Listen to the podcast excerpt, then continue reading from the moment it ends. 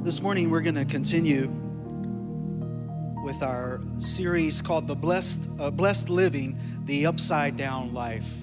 And how the Beatitudes from Jesus' Sermon on the Mount give us an instruction about what it means to be blessed. And the way that God calls being blessed is different from what the world calls being blessed, it's upside down. And so we're going to continue reading today. We're actually getting close to uh, the end of these Beatitudes.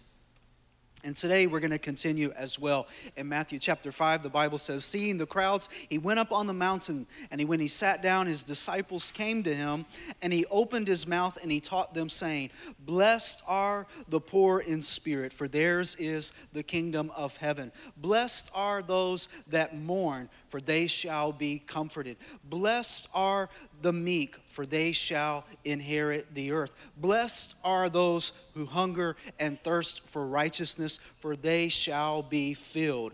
And blessed are the merciful, for they shall receive mercy.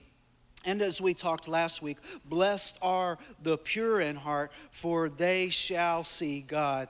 And today we're going to talk about men. Blessed are the peacemakers, for they shall be called sons of God. What a sermon Jesus taught. What a sermon that Jesus would get up and proclaim. All of these types of people the meek, the mourning, the poor in spirit, those who are hungry, all of those people that were, Jesus would get up and affirm would be the people that the world overlooks, would be the people that the world just passes by. But Jesus came to affirm that those of that he talked about, they are blessed. Blessed, blessed, blessed. I want to be blessed. I want to be blessed more than yesterday, and I want to want to be blessed according to the world standards. I want to be blessed according to the kingdom of God. And today the Bible teaches us that we can be blessed in the kingdom of God by being peacemakers. Peacemakers. Oh, how our world needs peace. Oh, how our world needs peace. We look, we turn on the news, we see it. For years, we'd see it peace, oh, that it's needed.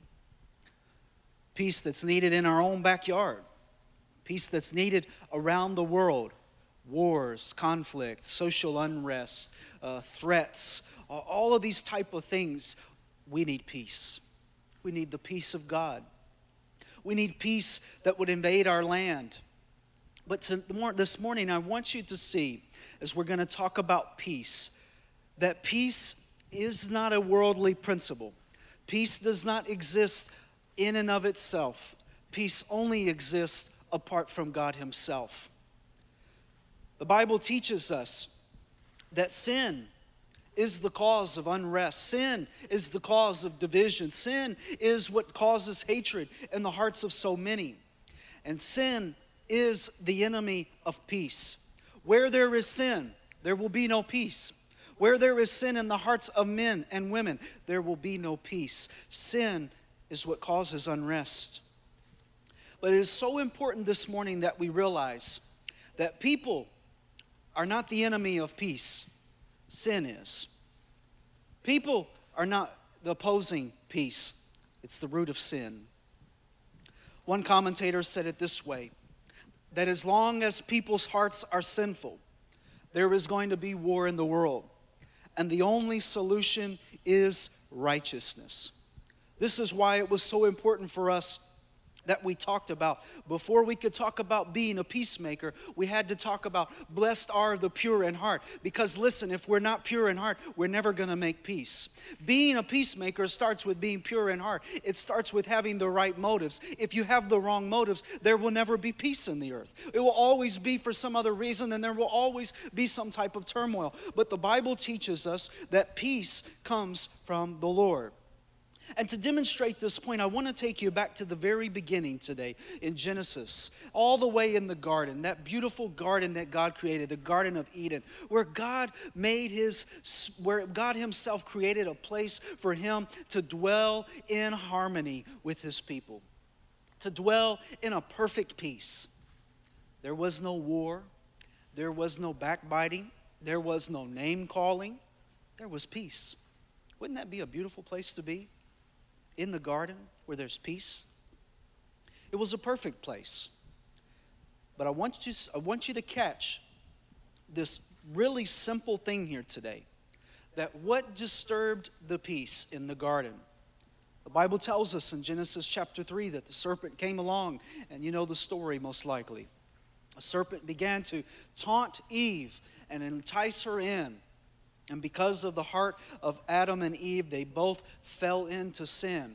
And watch what happened that as soon as sin came into the earth, what happened? Peace gone. Peace evaporated. Peace disappeared. So, this shows us the point that sin is the enemy of peace. That if there's to be peace in the world, it's to start with hearts that have been born again in Jesus Christ. Now, if you go to Genesis chapter 4, you're going to see this interesting dispute. You're going to see the first children that were born into the world of sin Cain and Abel. And the Bible teaches us about Cain and Abel and what was going on in their lives. That the Bible says that Abel, he was a keeper of the sheep, and that he brought a more acceptable sacrifice to God that was pleasing to the Lord. And Cain, he brought to, uh, to the Lord an offering of the fruit of the ground. And the Bible says that the Lord had regard for Abel and his offering, but for Cain and his offering, he had no regard. So the Bible says this watch what happens when sin takes over. So Cain, he became very angry, and his face fell. This morning, I really want you to see the power of sin in the lives of humanity. That sin came in. And as a matter of fact, God saw what was about to happen. And he warned Cain. He told Cain, he said, uh, The Lord said to Cain, Why are you angry? And why has your face fallen? If you do well, will you not be accepted? He was trying to affirm to him something. And if you do not do well, hear this sin is crouching at the door. Its desire is contrary to you, but you must rule over it. What powerful words. And then, as you know, the story would go on. And Cain, anger and jealousy and rage would build up in his heart, and he couldn't stand it that he would go and he would kill his own brother right there in that beautiful place that God had created. But listen to what, it's, what the Lord spoke to Cain. He says that its desire is contrary to you, but you must rule over it. We're not supposed to be dominated by sin, we're supposed to dominate sin itself. And that's what Jesus' resurrection did. It showed us the power to take control of sin over our lives, to have the victory over sin. It shows us a basic principle, and I want you to catch this today that if sin could cause hatred and envy to rise in the hearts of the only siblings on the planet, the only brothers on the planet, if sin could cause them to go at war with one another, then it's proof that as long as sin is in the hearts of people, there will always be turmoil. That's the effect of sin. Sin has a devastating effect. And today I don't want us to underplay the effect of sin and how it de- decays humanity, how it erodes us, how it changes our thinking jealousy, anger, a little bit of thinking that got into Cain's mind caused him to go to the extreme and kill his own brother. Sin is, it is not, you can't put your mind around it. It's of a lower form. It is not of a human, it is not of a level that is understanding with the mind of God. It's below. it, it is thinking that you, you just can't even put your mind around. How in the world could Cain kill his own brother? How could Cain do that? How could Cain do something? We would stand back today if we turned on the news and we saw today that the Bible it was perfect land and we saw Cain killed his brother Abel. All of us would wake up and we say, How in the world could he kill his own brother? That's the brother that he had, that's his oh, blood brother. How in the world could he do that? Sin is a nasty thing, and sin does a wicked thing in the hearts of people. And I want to show you today that the solution is only God's righteousness.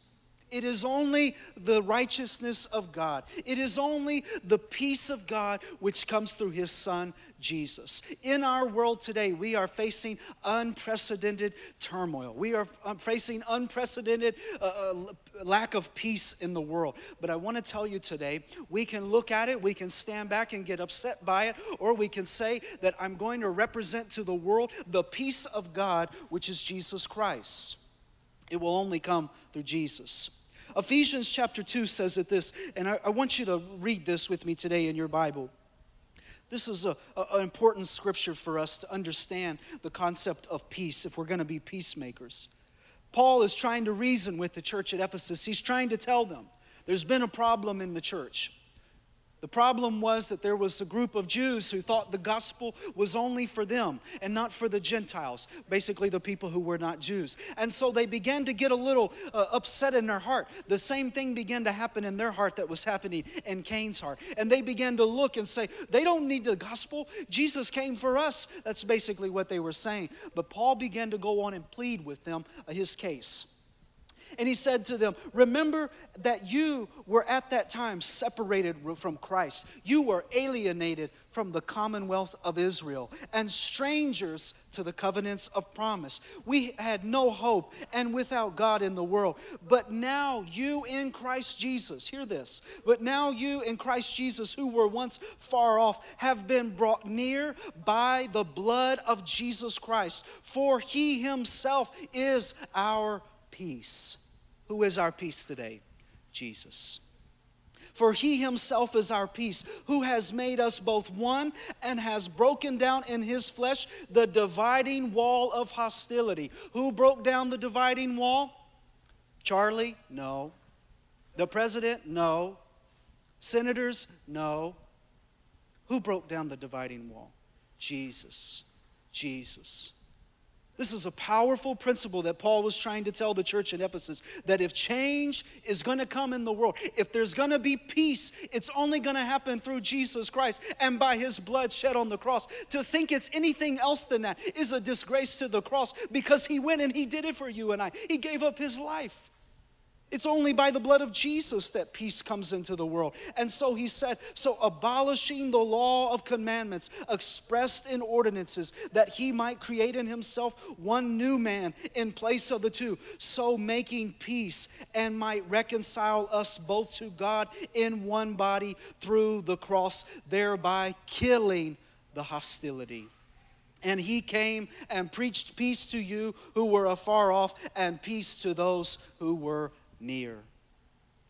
Oh, what good news we have today that Jesus came and he made peace between you and I and God and allowed us to have a bridge to come together once again. That dividing wall of hostility was brought down once and for all. Peace is not an earthly principle. Our world has been searching for peace since the Bible. Since the Genesis chapter 3, the, the world has been searching for peace. But peace is not an earthly principle, it only comes from God. And peace was the price of Jesus upon the cross. Peace was brought into our world by Jesus going to the cross and shedding his blood for you and I. And so now we have a question. Second Corinthians 5 calls us this that we are ambassadors of Christ. We're representatives of this message of the kingdom, messages of the message of reconciliation. That means that God wants to make peace between Him and, and, and God Himself, and that God wants to make peace between us. And the only way that that happens is through Jesus. So now we have to ask the question is, is the Bible teaches us that blessed are the peacemakers. So how are we going to be peacemakers? How are we going to be peacemakers? It starts by this principle here today, and I want to give you this illustration here. Is if we're going to be peacemakers, we first have to ask the question, what will I sow? What will I sow? So you imagine that if you have a handful of seeds and you want to see peace sprout up, then guess what you have to sow? It's peace. You have to sprinkle some seeds of peace into the situation. You have to take a handful of believing God is able to make peace. Proverbs 6 talks about one of the things, uh, mentions several sins that God hates. And one of the things that God uh, hates is those who sow discord among the brethren. Instead of sowing peace, they, they sow turmoil. Instead of sowing peace, they, they sow opposition. They sow uh, bringing heads to heads instead of working together in peace. God desires in our lives that we would be peacemakers, that we would be the ones in every situation to bring about peace, healing, restoration, Bible reconciliation. As a matter of fact, the Bible is nothing but a message of peace, coming to bring the message of peace from the very beginning, even into the very end, bringing peace between God and one another. And so we've got to make a decision whether we're going to sow peace or whether we're going to sow discord. And you see, when the peace of God is ruling in our hearts, when the peace of God is evident in our lives, we're going to seek to build up and edify and not tear down and destroy. We will be bridge builders, not the ones who destroy the bridges. And that's exactly what Jesus came to do. Was he came to be a bridge builder. He came to demonstrate his life upon a cross, the blood that was shed and made a way for you and I to the Father. And without the payment that Jesus paid upon the cross, none of us would have peace with God. We wouldn't have that bridge to the Father. Colossians 3 says it this way Let the peace that comes from Christ rule in your hearts. Let it rule in your hearts. What does that mean? That means that peace has to actually be on the throne. And in order for peace to be on the throne, that means the Prince of Peace has to be on the throne. You see, being a peacemaker is not about finding validation for our cause or our side or our argument. Being a peacemaker is about representing the cross and the, what it means to be, make peace with God and with one another. And oftentimes we get this idea of, uh, of, that we have to feel like we have to take a side. I'm on this side or that side. But listen, if we take sides of the gospel and we don't represent the full gospel, then it might as well not be any gospel at all. We need the full gospel, not just a half gospel, the full gospel. If we're going to talk about God's wrath, then we've got to be willing to talk about God's mercy. If we're going to be willing to talk about God's justice, then we've got to be willing to talk about God's forgiveness. If we want to talk about God's punishment of sin, we've got to be willing to talk about God's love. We're not called to represent a lopsided gospel. We're called to represent the full gospel, the full counsel of the Word of God, not just pieces, not just little bits and pieces, the full gospel, sowing peace Paul said it to Timothy this way The time is coming when people, they're not going to listen to good teaching. Instead, they're going to look for teachers who will please them by telling them what they are only wanting to hear, what they're itching to hear. And you see, when we go into something and we only represent one side of the gospel and we don't give the full gospel, we don't tell the whole story, then what we're doing is we're doing exactly what Paul told Timothy. We're only putting teachers to, the, to our ears that we want to hear. We're handpicking the gospel and not giving the full gospel. But listen, God has entrusted to us the message of reconciliation. And if reconciliation is going to come with people in this world, we've got to be willing to bear the full message of reconciliation. That God so loved this world that he sent his only son, that you and I, we're lost without him. The full gospel that goes all the way back to, G- to Genesis. It's only because of Jesus that any of us have peace today. It's only because of Jesus, as we talked about in uh, uh, Colossians or Ephesians rather, that it's we were alienated, we were estranged, and it was because of the peace of God that brought us near once again. We will do the world a huge injustice by only showing a lopsided gospel and not the full gospel. The world needs to know the message of Jesus, not the message of Charlie. They don't need to know the message of what I want people to hear. They need to know the full gospel of Jesus Christ. And as ambassadors of the kingdom, we have a commitment to bear truth to the full gospel, to the whole thing, not just a little bits and pieces of it. But the good news is, as the Bible says, that our God, He is a God of peace. He is, as Gideon called him, the God of peace. The Bible even says that our Savior is the Prince of Peace. And the Bible even goes on to say that the Holy Spirit gives us the fruit of peace. The fruit of the Spirit is love, joy, peace. The source of peace in our world is God, and there is no other source. If you and I are going to be peacemakers, we must know God and draw upon His holy peace. Uh, when we get into situations and we're talking, you know what? We're going to be called to make peace even with our enemies.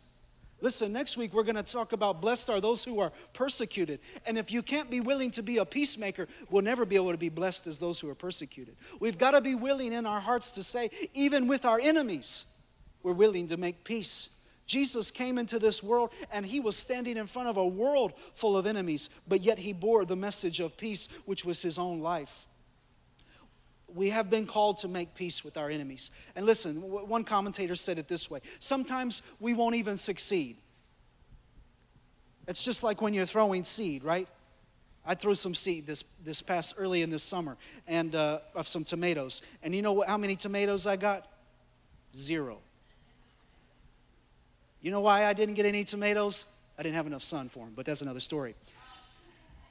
The, the truth is, is that sometimes you throw so, so seeds of peace and you don't always reap it back. But God has called us, as Romans 12, as Paul admonishes the Romans, he says, It's mine to avenge. I will repay, says the Lord.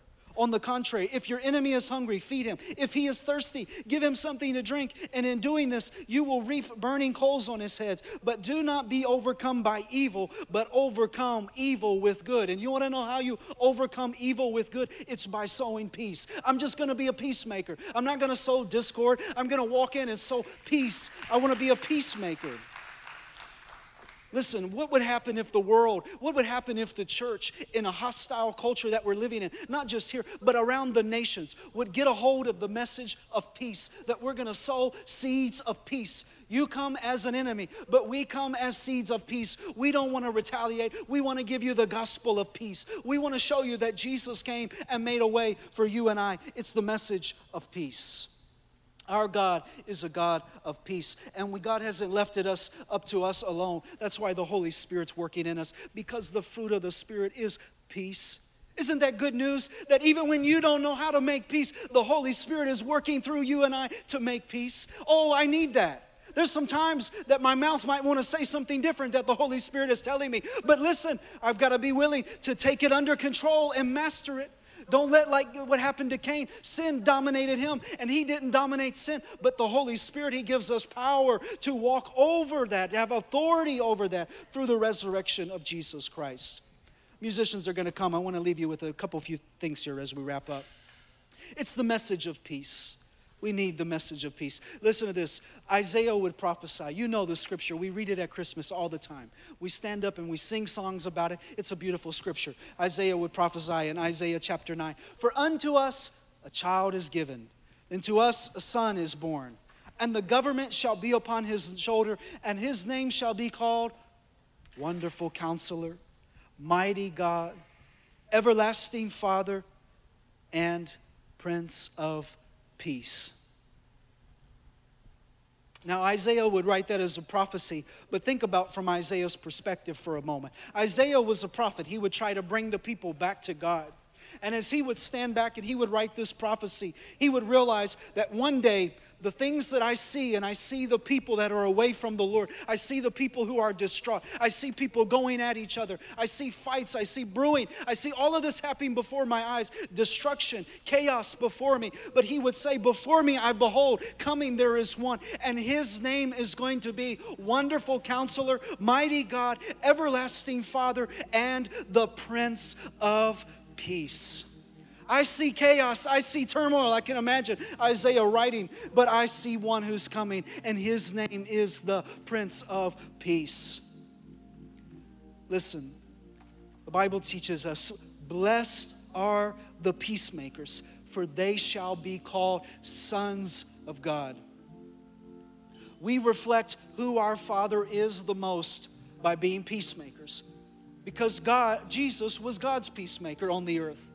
And when we become peacemakers in this world, instead of one who stirs up conflict and sows discord, when we become peacemakers, God says that He is willing to call us His children. Do you catch that today? That God says when we're willing to go out in this world and bear the message of peace, God says, I'm willing to call you my own child. I'm willing to say, You belong to me. I want you in my family. That's what He's saying. We reflect who our Father is, and God is happy to call us the, His child when we're peacemakers. Jesus is the Prince of Peace, and when we make peace, we are like the Son of God. So, therefore, let it be so. Blessed are the peacemakers, for they shall be called sons of God. Because of the price Jesus paid on the cross, he was able to say, Peace I leave to you, and my peace I give to you. He was able to say, I have told you all things, these things, so that in me you may have peace. I want peace today. How about you? And Colossians says this And though him to reconcile himself all things, whether things on earth or things in heaven, by making peace through his blood shed on the cross. I don't know about you, but I want to honor the blood of Jesus that was shed upon the cross for you, my sins and yours. I don't want to bring disgrace to it. I want to sow peace. I want to take the message of peace into this world. Right now, our world needs the message of peace. They need to see the God who came, and even though they were willing to kill him on a cross, he said, I forgive them. They don't know what they're doing. It's the message of peace. The, the world needs to see the peace that says, Though you slay me, yet will I trust him. The world needs to see the message that says, You come against me with a sword, but I come to you in the name of the Lord. The world needs to see the message of peace that Jesus Look, it wasn't just a symbolic thing, it really was a picture of what he would do. That Jesus would stretch out his arms, he would put a hand to us as his people and a hand to his Father, saying, Lord, I give myself as a sacrifice to bridge the gap, that this divide, it doesn't have to be here no more. He came and tore down the wall of hostility. Listen, church, hear me today. How dare us bring it into the church and allow it to divide us? Don't let that happen. Don't bring disgrace to the name of the Lord. Let peace come. Let peace come. You're my brother. You're my sister. If there's something between us, work it out. It's okay. We can be brothers and sisters. We've been bought into the family of God. And what our world is seeing right now is a refining, is a strengthening. And the church is learning whether they're going to be deserters or they're going to be devoted. When things get difficult, are we going to hang on to Jesus or are we going to leave altogether? And in this season right now, we've got to be willing to be peacemakers. Blessed, blessed, blessed are the peacemakers. Oh, how God is going to bless the peacemakers. He's going to walk right beside you. Listen, the thing about being a peacemaker is, is God comes right beside that person and says, This is my son, this is my daughter, in whom I'm well pleased. I'm well pleased. Let's stand today.